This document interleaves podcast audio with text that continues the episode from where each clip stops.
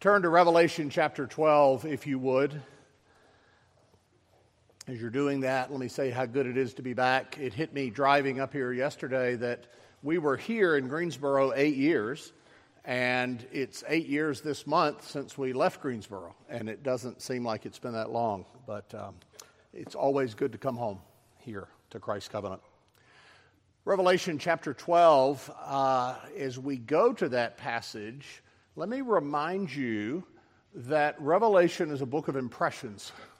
Uh, it is not a book from which we should get strict details, and that's especially true in this passage I'm going to read from verse 7 to verse 17 this morning. I want you to get an impression, I want you to get the central facts, but don't try to pin a name tag on every single thing. We just don't have time to do that this morning. Um, but I this is a background where John is describing the conflict uh, between God and his enemy, Satan.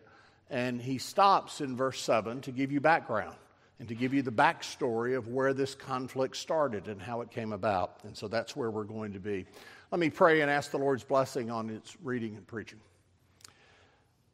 Lord, we would ask this morning that you would uh, open our hearts to make them tender and soft uh, to your Spirit's work as you bring that word that you spoke by uh, men carried along by your Spirit, and that that same Spirit would press your word deep in our hearts where we need comfort, where we need correction, where we need to think more clearly where we need to be consoled. Lord, from all of the places from which we come this morning, uh, we ask that your Spirit uh, would do its work. I pray these things in Jesus' name. Amen. this is God's inerrant and infallible word. Now, war arose in heaven, Michael and his angels fighting against the dragon, and the dragon and his angels fought back, but he was defeated and there was no longer any place for them in heaven. And the great dragon was thrown down, that ancient serpent who is called the devil and Satan, the deceiver of the whole world. He was thrown down to the earth, and his angels were thrown down with him. And I heard a loud voice in heaven saying, Now the salvation and the power and the kingdom of our God and the authority of his Christ have come, for the accuser of our brothers has been thrown down who accuses them day and night before our God. And they have conquered him by the blood of the Lamb and by the word of their testimony, for they loved not their lives even unto death. Therefore, rejoice, O heavens, and you who dwell in them. But woe to you, O earth and sea, for the devil has come down to you in great wrath, because he knows that his time is short. And when the dragon saw that he had been thrown down to the earth, he pursued the woman who had given birth to the male child. But the woman was given the two wings of the great eagle so that she might fly from the serpent into the wilderness to the place where she is to be nourished for a time and times and half a time. The serpent poured out water like a river out of his mouth after the woman to sweep her away with a flood. But the earth came to the help of the woman, and the earth opened its mouth and swallowed the river that the dragon had poured from his mouth. Then the dragon became furious with the woman and went off to make war on the rest of her offspring, on those who keep the commandments of God and hold to the testimony of Jesus. And he stood on the sand of the sea. Thus far, God's inerrant and infallible word. There's the, an old expression attributed to the author Joseph Heller, and that is that just because you're paranoid doesn't mean they're not out to get you. If you think about that a while, it'll, it'll keep you awake at night.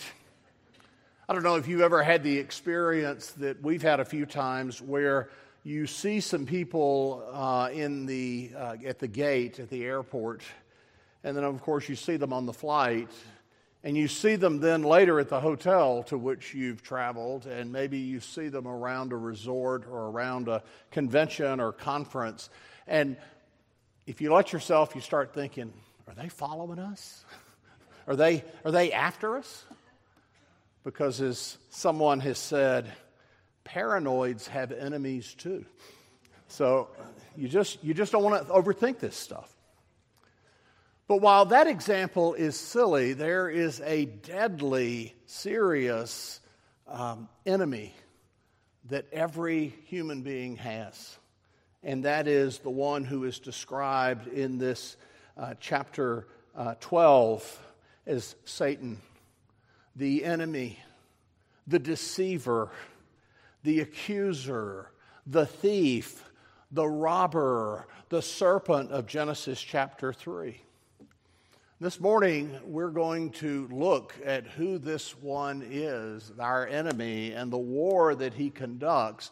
And even more than that, I want us to see our triumphant King Jesus, who triumphs over sin and death and the enemy.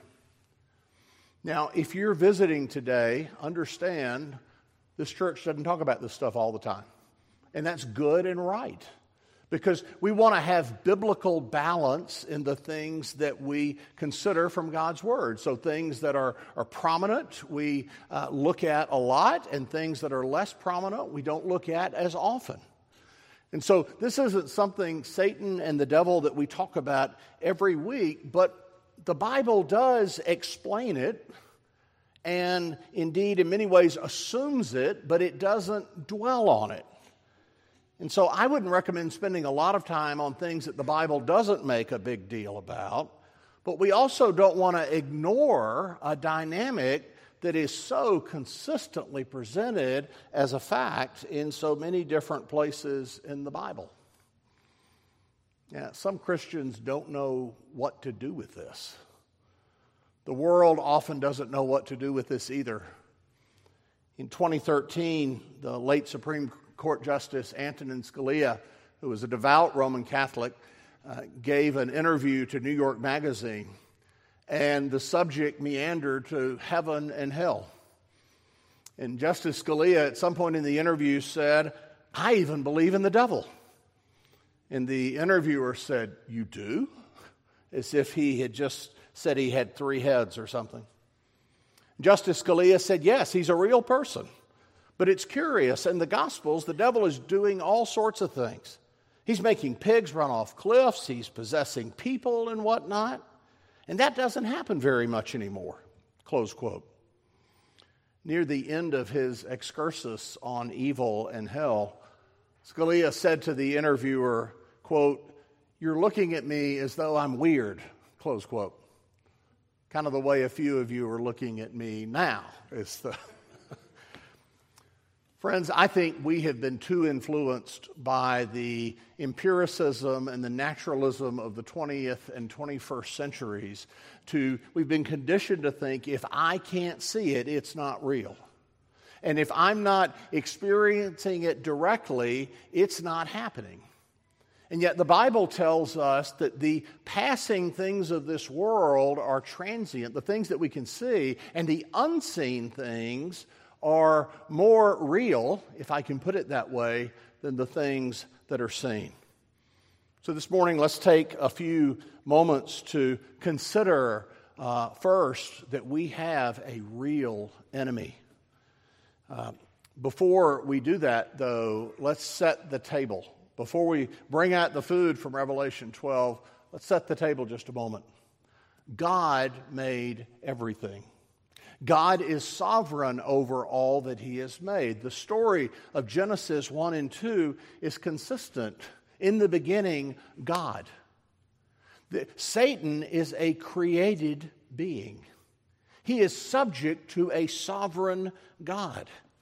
He is a spirit, so he does not have a body like we do. But understand he is not God. I think in for many people we've subtly absorbed some Eastern philosophy that there is this yin and this yang, there's good and evil in the universe, and there's this protracted struggle between good and evil. But that is not the God of the Bible. The God of the Bible tells us that, as we read in verse 7, war arose in heaven, Michael and his angels fighting against the dragon, and the dragon and his angels fought back. That means God alone made all things. And Satan is one of his created beings, which means that Satan is not omnipresent. He cannot be more than one place at one time. He is not omniscient. He doesn't know everything. Oh, he observes humans and he observes our nature and he, he knows our weaknesses and whatnot, but he is not all knowing. He does not know what you're thinking in a given moment, though he indeed in his minions can watch you. And he is not omnipotent. He is not all powerful. He cannot summon the wind and the waves, but that God allows him to do that. We're told in uh, verse 7 that a war arose in heaven. Thus, he is a rebel. He is one that is fighting back against the reign of God over all that he has made. That means he's only negative. He can only uh, oppose. He can only accuse. He can only discourage. Boys and girls, you may have seen in movies a, scene of a heckler in a crowd. While someone is trying to speak, there's someone in the back shouting things and disagreeing with the speaker. Think of Satan as a heckler to human beings made in the image of God, to those in Christ who have been redeemed by the blood, there is one in the back whispering and shouting and trying to discourage and trying to cause us uh, to grow faint and weary uh, in this struggle that is this life. Think of that picture we don't have time to go look at this morning in Job chapters 1 and 2 when uh, Satan is sowing dissent. He's asking questions. He's, he's accusing Job before God and saying, Oh, it's only because you've given him everything. It's only because he has an easy life that he loves you. Take those things away, and he won't uh, love you, he won't worship you. Think of the picture we have in the New Testament in Matthew chapter 4 and in Mark's and Luke's Gospels of Jesus' temptation in the wilderness. Having just heard the words of his Father, This is my beloved Son, in whom I am well pleased. And then just days later, Jesus is in the wilderness, fasting for 40 days, and the enemy comes to accuse. And he's not that creative. So he, he goes back to his old trick from Genesis chapter 3 when the serpent asked Eve, Did God really say? Causing, uh, tempting Jesus to disbelieve uh, God. He is that accuser. He is sowing confusion. That's who he is. You may have heard the story about the fellow walking along, and uh, this rattlesnake says to him, I- am tired and weary. Would you carry me? And so he picks the rattlesnake up and carries him, and he gets to where the rattlesnake wants to go, and is putting him down, and the rattlesnake bites him. And he said, Why did you do that? I, I, I gave you a ride. He said, I'm a rattlesnake. It's, it's what we do. Well, in the same way, there is an enemy to our souls and so, because of that, there is a real war. It does not matter if you want to be in this war or not. Because you are a human being who has been made in the image of God, however effaced by sin, you still bear God's image uniquely in all creation as a human being. And because those who are in Christ, have been united to Christ. And Jesus, who suffers this temptation and says, A servant is not above his master. If they persecuted me, they're going to persecute you. And so we should, by inference, also assume that as Satan tempted Jesus, so he will tempt those who are in Christ. And again, it, it doesn't really matter if you're interested in Satan, Satan is interested in you. He is interested in discouraging you. Verse 12, he, he comes in great wrath. This is not a passive aggression. This is not Satan over in the corner, and as long as you don't get too close to him, and as long as you don't kick him as you walk by, you'll get by fine. No, verse 13, he is pursuing the woman who had given birth to the male child. Peter echoes that, uh, that picture that we see in 1 Peter 5 when he writes to the Christians and says, Your adversary, the devil, prowls around like a roaring lion seeking someone to devour.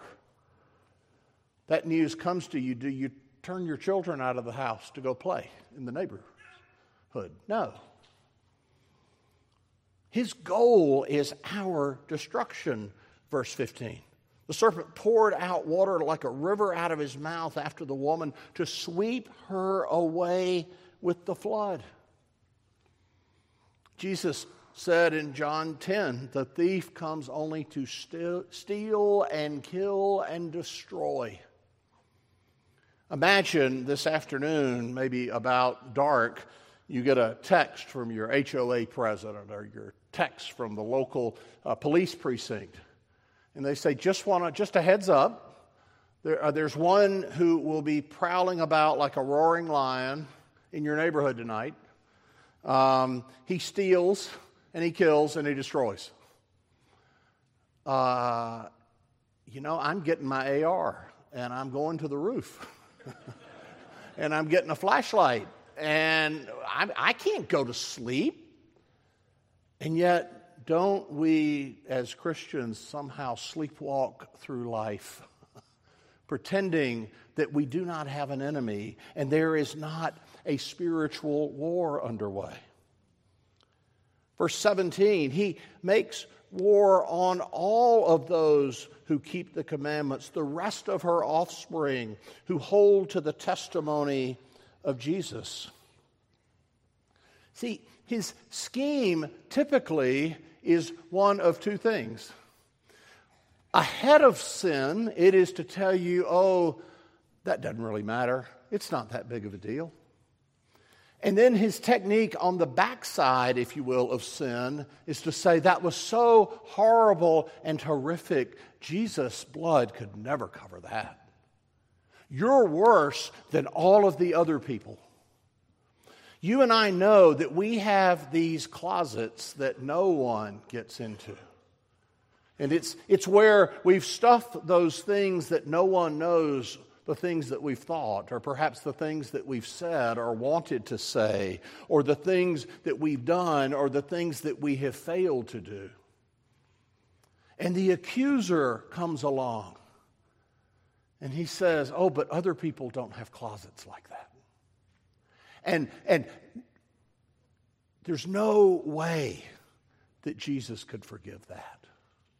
And, and you're, you're worse than that. And he wants to discourage you. He wants to keep you from fleeing to the cross. He wants your sin to look big and Jesus to look small. That's why Paul writes in Ephesians 6 stand against the schemes of the devil. He, he is carrying out war plans. He is trying to discourage you. He wants you to believe things that are false. He wants you to disbelieve things that are true. In Ephesians 6:12, the apostle writes, "For we do not wrestle against flesh and blood, but against the rulers, against the authorities, against the cosmic powers over this present darkness, against the spiritual forces of evil in the heavenly places. Do you believe that? Do you believe that there, there really are rulers and authorities and cosmic powers over this present darkness? That there are spiritual forces of evil? I don't want you to be fearful of that in a way that drives you to despair. I want you to be fearful of that in a way that drives you to Jesus. Because the enemy deceives us into obscuring the gospel. And sometimes that makes its way into becoming a, Christianity becoming a list of do's and don'ts. And I can feel really good about myself if I just check off all the do things and then at the end of the day am able to check off all of the don't things. And ultimately, what that's doing is it's taking my gaze away from Jesus until I'm looking in a mirror. And that will always lead to despair, friends. Whitney Houston was wrong. The, it is not the greatest love of all is to ourselves. It is the greatest love of all to look to another.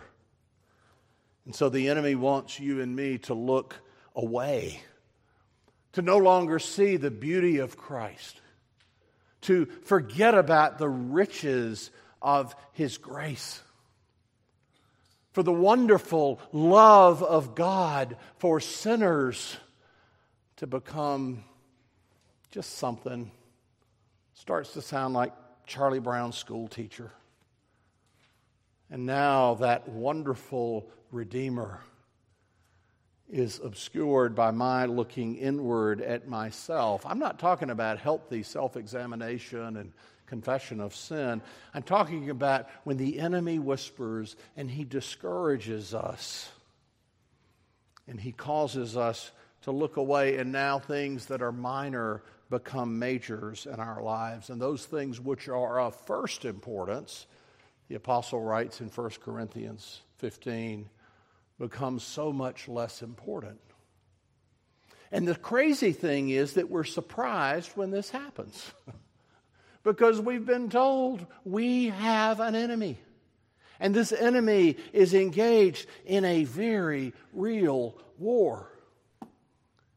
And friends, we can't begin to catalog all of the ways that the enemy deceives Christians in the world. But if you've ever worked a lot with currency or worked at a bank, you know, there are those eight or 10 or 12 features of real currency that they teach you about because in this day of laser printers and, and all kinds of, of shipping of papers all over the world, there, there's no way they could teach you what every con looks like. No, what you need to learn is what the real stuff looks like. And so we do well to be aware of our enemy, to be aware that there is a battle but to look to a triumphant king who has defeated this enemy. And that brings us to our third and final point. Hold your finger in Revelation 12 and turn over to Revelation chapter 20. We're going to look at just two verses there in Revelation 20. You know, if you had to sum up the book of Revelation in two words, it's that Jesus wins. And here's a picture in, in chapter 20. And they marched up over the broad plain of the earth and surrounded the camp of the saints and the beloved city. But fire came down from heaven and consumed them. And the devil who had deceived them was thrown into the lake of fire and sulfur where the beast and the false prophet were, and they will be tormented day and night forever and ever. Now, there is a memory verse. There, maybe, is the next verse you need to memorize. Because isn't it tempting to think in situations, perhaps something on the news, something in your family, something in your work life, to think that I'm not sure that evil isn't winning right now? But to remember, for as Martin Luther wrote, for lo, his doom is sure the wonderful 19th century words from Charitie Lees Bancroft that we sing When Satan tempts me to despair and tells me of the guilt within. Don't we all know that experience? She knew it. But then she would write, Upward I look and see him there who made an end to all my sin. We have a conqueror a conqueror who in Genesis 3, uh, God promised he was going to crush the head of the serpent. We have a conqueror who came and who, in God's gracious and kind providence, outwitted Herod and flees to Egypt and comes back, and he begins announcing that the kingdom of heaven is at hand. And he begins taking disease and illness and insanity upon himself. He, he gives his perfect righteousness to those who, uh, who worship him and acknowledge him. And we see him on the cross as he takes all of the sin of his people upon himself as that, as that scapegoat, and yet as also the sacrificed lamb. And then he is, gives his perfect righteousness to you and me in that great exchange. When God made him who knew no sin to become sin, so that in him we might become the righteousness of God. And this Jesus who is triumphed in his resurrection. This Jesus who said, It is better that I go away, that I send my spirit. But Jesus is not idling. The Bible tells us in several places what he's doing right now. In his resurrected body, he is praying for you. He is praying as he did for Peter that, the, that Satan might not have him. So Jesus is interceding on your behalf. It's why he could make the promise that nothing will snatch my people out of my hand. And it's why we anticipate that day when Jesus comes to judge the living and the dead. And he is coming back and it was he do, when he does, we will see by sight what we now believe by faith that John, what John said that greater is he who is in you than he who is in the world. He's like a fierce dog that uh, is the meanest, baddest, and hungriest dog you've ever seen. But he's on a leash. And it is God who holds the other end of that leash. And so he may tempt us to despair, and we may feel the attacks of the enemy. And we may find particular times when uh, it seems that we are on the receiving end of, of the enemy's attacks. But understand, he is God's devil, he is God's Satan. He is not sovereign, He does not reign over all. Let me give you just an example. A couple of weeks ago, I was down in Atlanta to preach on this same subject at Covenant of Grace, a, a daughter congregation of this church. And it went fine, and that afternoon began to feel sick and funny, and things just going right through me. And on the flight the next morning, got the cold sweats, and driving home from the airport. Um, I'm riding along and feeling fine, and all of a sudden, I, I, Patty's shaking me on the shoulder, and she's like, "Honey, you, you you were out for like 40 seconds, and I think you had a seizure." And uh, so I got to take my first ambulance ride in in 50 some odd years, and spent my first two nights in the hospital since I was born. And it turned out I had pneumonia in one lung and didn't know it, and uh, was dehydrated and all of those sorts of things. Was that the enemy's attack? Maybe. Shouldn't rule it out in light of Job 1 and 2. And so, but yet, I could never be snatched out of Jesus' hands. And I was safe in his everlasting arms. And that didn't mean I was necessarily going to live or not have continually worse seizures and those kinds of things. But understand, Satan is like a wounded animal who is not long for this world. And you may have had a pet who was injured or harmed, and you, you go to care for it, it's over in the corner, and it just wants to be by itself. And you see a completely different personality. This animal that has loved you and sat in your lap now barks at you and snips at you and is growling. And that is the enemy of our souls because he is defeated. Friends, to whom will you look? C.S. Lewis famously observed in the Screwtape Letters that Christians can make one of two opposite mistakes uh, when it comes to devils and to Satan. One is to disbelieve in their existence, which I think is probably where a lot of us at our place in life and our sort of socioeconomic status in 21st uh, century America, we're more inclined in that direction. The other is to believe and to feel an excessive, what Lewis called an excessive and unhealthy interest in them. And we think of those people as kooks, and we don't want to be kooks, and so we sort of fall off the other side of the, um, uh, of, of, of the beam there. This morning, I want you to be reminded of a real enemy and a real war, but an even more real and triumphant king. Isn't God gracious to give us the spectacles by which to understand our enemy and to understand the world through the scriptures? And so, we in this struggle, we who await that day when Jesus returns and vanquishes all of his enemies and ours, until then, we say, Come quickly, Lord Jesus. Pray with me. Our Lord and our God, forgive us when we want comfort and we want a routine life, and you have called us to be um, caught up in this great work that you are doing in the advance of Christ's kingdom in, in this world.